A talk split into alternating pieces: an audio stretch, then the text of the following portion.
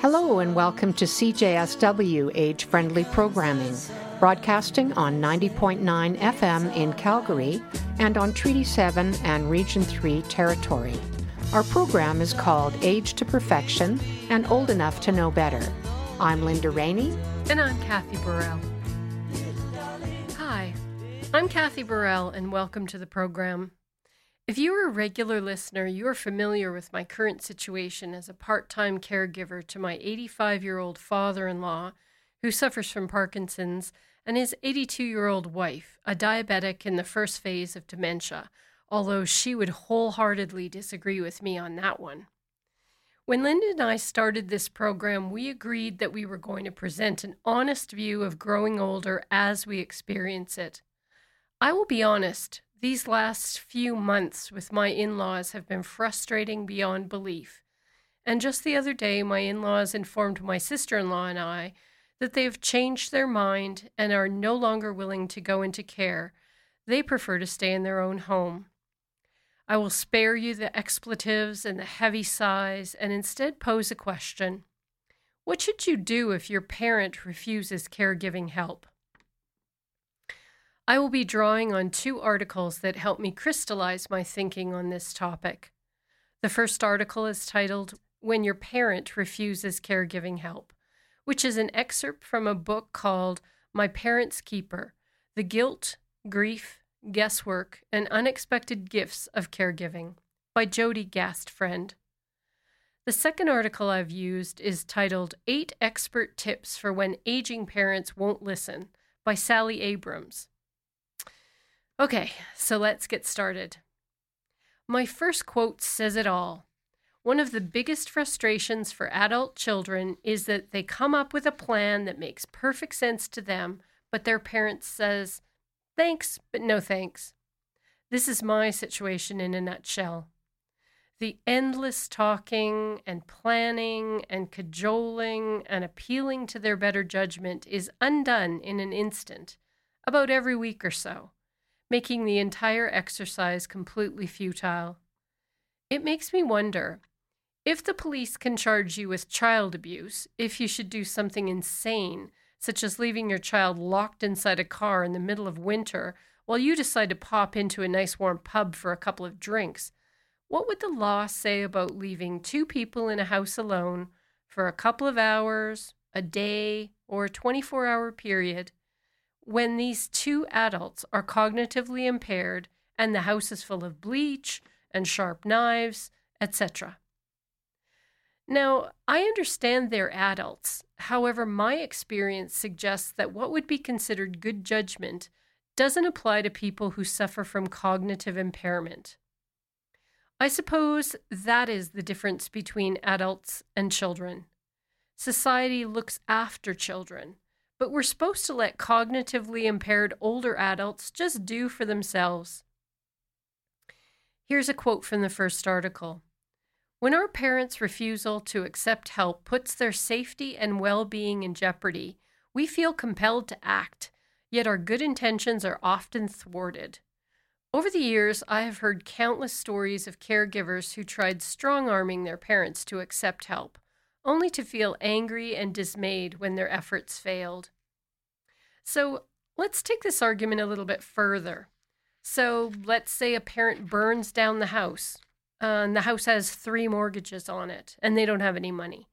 Or they neglect themselves to the point where long hospitalization in a different city requires the child to have to quit their job to be near them.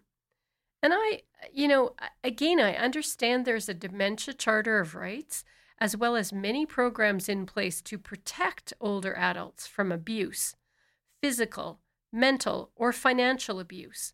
But what protections are there for children of these adults? Do we choose our jobs, our mental health, and our right to a life, and simply abandon the older adult to the system because they won't listen? Uh, either the healthcare system or the social welfare system. Okay, here's another example. Let's take the case of older adult Ed, and I quote from one of the articles. Since Jan was unmarried, she was the daughter designated to take it all on. Oh, how uh, I I can really relate to that. After leaving her temp job to the full time caretaker, Jan could no longer afford her apartment, so she moved in with Ed and braced for the rough road ahead. First, Ed spent a week in the hospital and had to have two toes amputated. Then he was discharged home with infected ulcers. Now, despite all of Jan's efforts, the ulcers worsened and Ed's leg had to be amputated. Although Ed was able to put on his own prosthetic, he refused to do so and was so confined to a wheelchair. I don't know. At this point in the ongoing process with my in laws, I gotta say, my sympathies here are completely with Jan. Here's a quote from the second article My parents' life decisions have greatly impacted me, and I am very resentful. I love my mother, but I'm at my wits' end. I can't even begin to tell you how many times my husband and I have suggested options to improve my parents' quality of life, and they have turned us down. I feel like we could open a senior care business because of all the programs, aid, and other things we have looked into for them. The article goes on to suggest the following strategies to deal with aging parents who simply won't listen. Number one, accept the situation. I say so easy to say and so hard to do. Number two, blame it on the kids. That would be you, or me, or the grandkids. Sorry we don't have any. I already second guess myself daily. Number three, decide how important the matter is. You know, uh, there's an old saying is this the hill you really want to die on? I find this is an interesting point because, again, perspective is difficult, as I can't imagine being their age or in their situation. Number four, don't beat yourself up. Every day, I try not to, but some days I feel everything I do is wrong or completely misunderstood. Five, find an outset, an outlet for your feelings. And on that one, I'm like golden. Um, I've got a podcast. I write opinion pieces for the local papers. I'm going to give that a big check, and believe me, it does help. Number six, think ahead. Now, this one sort of uh, strikes me as along the lines of this too shall pass. But again, the concept of the future is so different for a parent and a child. Number seven, treat them like the adults they are. I'm going to say here, I do try. And the final point, number eight, try to understand the motivation behind their behavior. And, you know, I find this is really tricky as I'm constantly trying to determine whether their behavior is normal for them or if the behavior is as a result of their conditions. And this is mostly because up until this point, they lived their life on their own. You know, they didn't ask us permission for anything. And I find it difficult almost at this juncture in my life to think to myself, do I really know who my in laws are, despite the fact that I've been married to their son for 35 years? So, the solution. If you think I have the answers, I am so sorry to disappoint. I absolutely don't. But I'll leave you a quote from the first article. If, despite your best efforts, your parents won't budge, you may need professional help. Aging life care professionals, elder law attorneys, and professional mediators can provide an objective perspective about financial and legal matters and lay out options for care. They may also dislodge entrenched parents from unreasonable and unsustainable positions that put themselves and others at risk. And of course, there are two tiers to this sort of help. You can dedicate a good portion of your time to working through the system. And, and working through the system on your own is a free service. Or you can start hiring people to help you quickly and sometimes more efficiently. Even hiring people to do some of the counseling or the paperwork you need help with. As an example, I believe that we are paying approximately $70 a day to have a nurse come to the house to give my father in law his pills four times per day. Now, it is extremely important for the management of his condition that all 14 of the pills are taken on a regular schedule at 8 a.m., noon, 4 p.m., and 8 p.m. If we as a family could not afford that, we would have to arrange to visit their house four times per day. And, you know, frankly, the cost for this service in BC is approximately $1,700 per month. And there are days that I think that is a bargain, and other days that I think, geez, I, I wonder if we're doing the right thing, spending their money on that. Okay, whew, whew. Thank you for letting me get all that frustration off my chest. Now let's look at the world as my in laws see it, because I always like to look at both sides of a story. They both worked hard all their lives. They retired around 60, and they never planned to be sick as they grew older or have any sort of debilitating condition.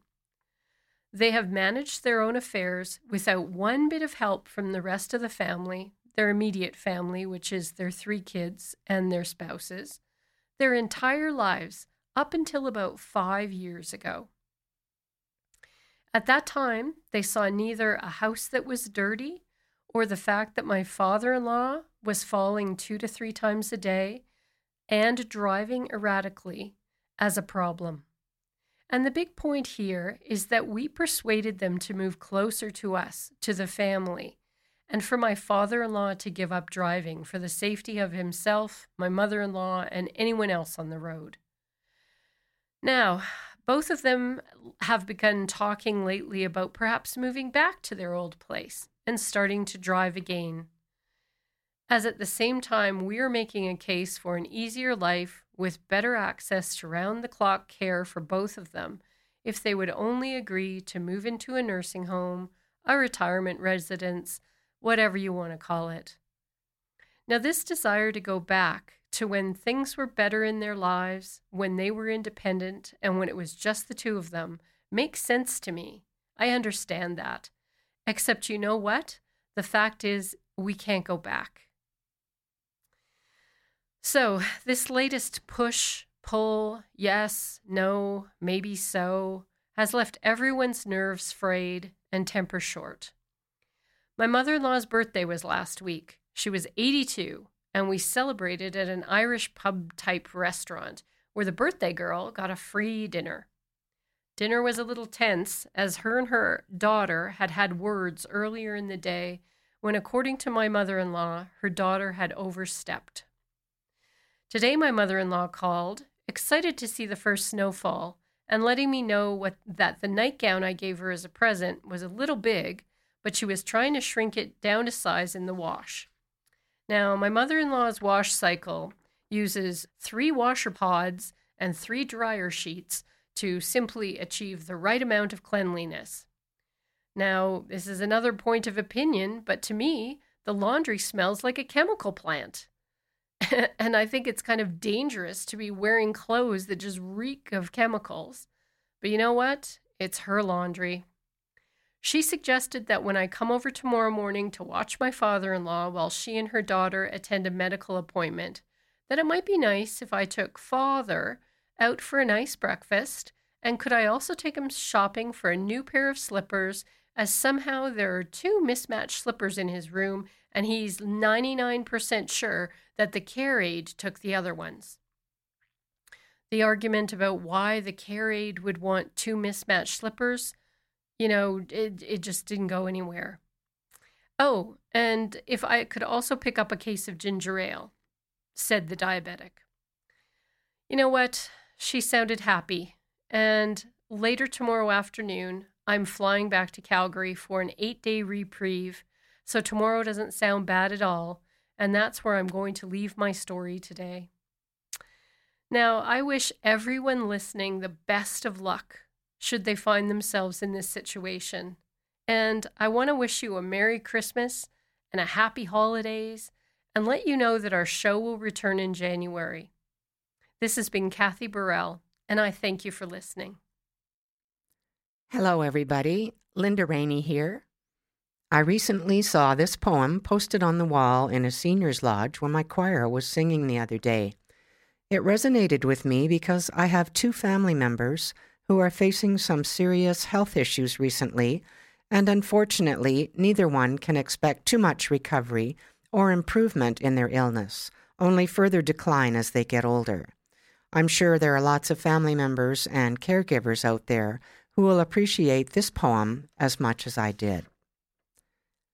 The poem by Owen Darnell, titled Do Not Ask Me to Remember. Do not ask me to remember. Don't try to make me understand. Let me rest and know you're with me. Kiss my cheek and hold my hand.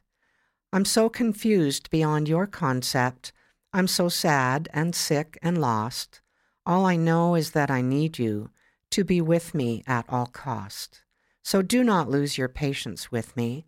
Do not scold or curse or cry. I can't help the way I'm acting. Can't be different though I try. Just remember that I need you, that the best of me is gone. Please don't fail to stand beside me. Love me till my life is gone. Everywhere you go these days, whether small towns or big cities, you'll see cannabis retail outlets open and ready for business. They have catchy names to draw your attention and mysterious looking storefronts with windows you can't see into, which is required by law so you can't see the products from the street. My curiosity finally got the better of me, so I located a cannabis retail store close to where I live. I went in the other day to check it out. There were glass display cases with a large variety of bongs and pipes and vaporizers and lots of glass jars containing the marijuana inventory. All were labeled with the THC and CBD content, and the THC percentage on most of them seemed pretty high in comparison to the CBD content. Behind the counter were shelves with oils and tinctures and other things I know nothing about. Above the shelves was a digital price list. I didn't purchase anything that day, and I probably never will. There were two clerks in the store, which is a good idea for their safety, because you never know who will be walking through the door until they're inside because of the opaque finish on the glass. And you can't see out either once you've entered the store, a feeling I wasn't comfortable with. No other customers came in during the time I was there. Cannabis was legalized October 17, 2018, in Canada, so anyone 18 years and older can possess up to 30 grams of cannabis in its dried or non dried form. When I was growing up, it was referred to as weed or pot or grass or bud or wacky tobacco. Now it's referred to by its proper name, cannabis. There are more than 100 chemicals called cannabinoids in marijuana. The two main ones used for medical marijuana are THC, tetrahydrocannabinol, and CBD, cannabidiol. Knowing the differences in these chemicals is important to understand before you start using it. THC and CBD are stored in the body's fat and apparently traces can show up on drug tests several days or weeks after you use them. Marijuana has a higher concentration of THC, and hemp has a higher concentration of CBD. They both have medical benefits. You can smoke it, eat it, vaporize it in a mist, rub it on your skin, put droplets under your tongue, or take it in a pill form or a suppository. The Cannabis Act allows people to grow up to four cannabis plants in their home from licensed seedlings, and you can make cannabis infused beverages in your home as well. Stats Canada reports that people 65 and older are the fastest growing group of users, and that more, in, more than one in four seniors are new users. Looks like seniors are wasting no time. I guess we've all been waiting for our opportunity to legally try cannabis. Maybe because some of us used it many years ago and want to try it again, legally this time instead of sourcing it from someone on the street. But back in those days, let's say 40 years ago, older adults were less likely to get high on a daily basis compared to the younger age groups, and seniors were likely to use only medicinal cannabis. Some seniors admit they are becoming compulsive users since legalization. Researchers say pot is a safe substitute for prescription opioids or tranquilizers commonly prescribed by physicians. It's hard to predict if a person might become manic or paranoid when using pot. There can be some serious interactions with other prescription drugs that can change how the body metabolizes THC, tetrahydrocannabinol, which is the principal psychoactive component of cannabis. THC is the main mind altering ingredient and is responsible for marijuana's psychological effects. It acts similarly to the way the body's naturally occurring cannabinoid chemicals do. Pot combined with alcohol impairs cognitive and motor functioning, increasing the risk of car accidents for users, especially for seniors who may already have slower response times. Cannabinoid chemicals are made naturally by the body, so that when a person consumes cannabis, THC attaches itself to the receptors in the brain that affect memory, pleasure, movements, thinking, concentration, coordination, and sensory and time perception. The other component in cannabis that doesn't get people stoned is CBD, cannabidiol, which blocks the high that you get from THC. THC can increase your heart rate and cause disorientation and confusion, increasing the risk of falls. A high could last anywhere between 30 minutes to an hour when smoked, depending on the size of the joint, which is often not measured. Respiratory problems are the main side effect from smoking marijuana, not to mention the skunky odor it produces. Older people commonly feel high within minutes of smoking or vaporizing. So many experts recommend ingesting marijuana by squirting cannabis oil in their mouth, or adding it to tea or smoothies, or baking it into foods. That way, the body doesn't absorb it so quickly. Edibles, gummies, and other foods infused with cannabis can take up to four hours to peak, and the effects can last up to 10 hours. If people don't feel the effect right away, they may take more than they had intended, which the body can't handle, resulting in nausea, psychosis, and chest pain.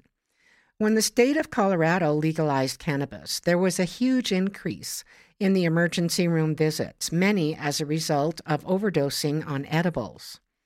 High levels of THC can worsen anxiety and cause delusions and hallucinations.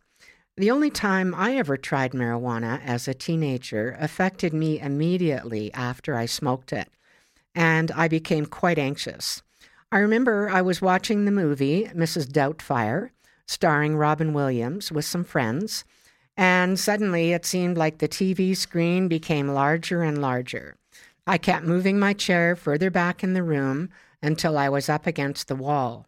I finally had to move out of the room altogether and walk around outside to compose myself. It was not a good experience for me, and I never had the desire to try it again. If I ever did, I certainly wouldn't smoke it. I didn't know the potency of it, and I'm not sure if the person who supplied it knew it either. It's interesting to know that edibles take at least 12 hours to eliminate from the body of a 70 year old. Some effects can last up to two days if a large quantity is consumed. So, if you're an older adult and you're using cannabis in some form or another, watch for some physiological changes, especially in your blood pressure and your heart rate. You'll likely experience some subtle or dramatic mood changes as well. Despite all these risks, the majority of older adults interviewed since legalization who are using cannabis say they have not really noticed any emotional or functional side effects so far. But then again, it's early days because cannabis became legal only one short year ago. A year isn't long enough to measure results. In October 2019, edibles, extracts, and topicals were legalized in Canada, although the edibles won't be available for purchase until at least January 2020. Now, let's get back to the helpful benefits of cannabis, the one containing CBD. CBD has anti inflammatory, pain killing effects and is non intoxicating. So, when compared to taking ibuprofen, which can cause gastrointestinal bleeding and ulceration, or sleeping pills, which can cause memory problems and dizziness, some people think CBD is a good alternative. When inhaling or vaporizing, the body absorbs through the lungs and directly into the bloodstream, which travels to the brain. Edibles are absorbed more slowly through the stomach or the skin and sometimes takes two to four hours to take effect. If you're a baby boomer, you may have tried marijuana in the 70s or 80s when the THC content was only around 5%. Now the content is between 20 and 30% in the legalized products for sale. So, a couple of precautions. You're older now, and the THC levels are more potent and will affect you quite differently. Some extracts could have 80 to 90% THC, which could cause cannabis poisoning if too much is used. The good thing about legalization is that the content levels must be on the label and the packaging must be child resistant. We don't want our pets getting into this stuff either. Here are some positive benefits of using medicinal cannabis. It helps cancer patients with nausea and vomiting when going through chemotherapy. It gives relief from neurological pain, and migraines. In Alzheimer's patients, cannabis improves loss of appetite and depression. Cannabis relieves effects of arthritic pain, nerve damage, and chronic illness. It has also been proven to help those with obsessive compulsive disorders and PTSD. CBD stimulates serotonin receptors in the brain.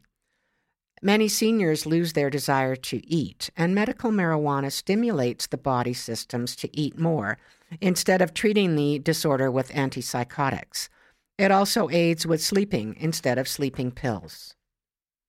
Glaucoma is caused by a buildup of fluid which damages the nerves in the eyeball and is the leading cause of blindness in people over 60. Doctors prescribe eye drops, but the medical marijuana can also relieve pressure for hours at a time. Medical marijuana has positive benefits on the brain and increases cognition and is safer and more cost efficient than prescription drugs, which could cost up to $3,000 a year compared to 650 yearly for medical marijuana. I wouldn't be surprised if old Santa Claus has some cannabis in his sack this Christmas. As the year draws to a close, we wish you Happy New Year and promise to have some interesting topics for you in 2020. We'll close with Auld Lang Syne by Dougie MacLean.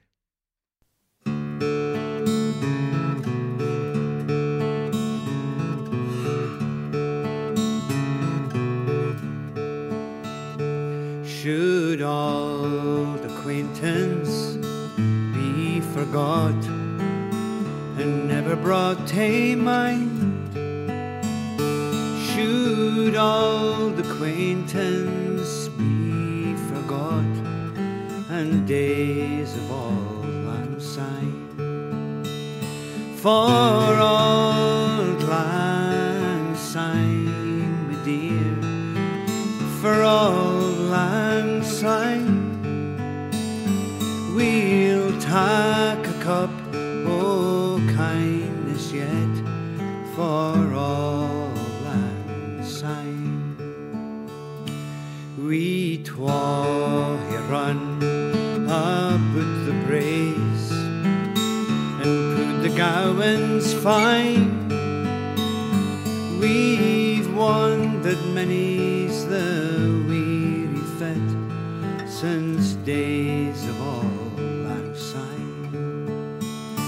For all mankind for all and sign. We'll take a cup o' kindness yet for all and sign. That's it for our program today. Thank you so much for listening to CJSW 90.9 FM in Calgary. Our program is Age to Perfection and Old Enough to Know Better.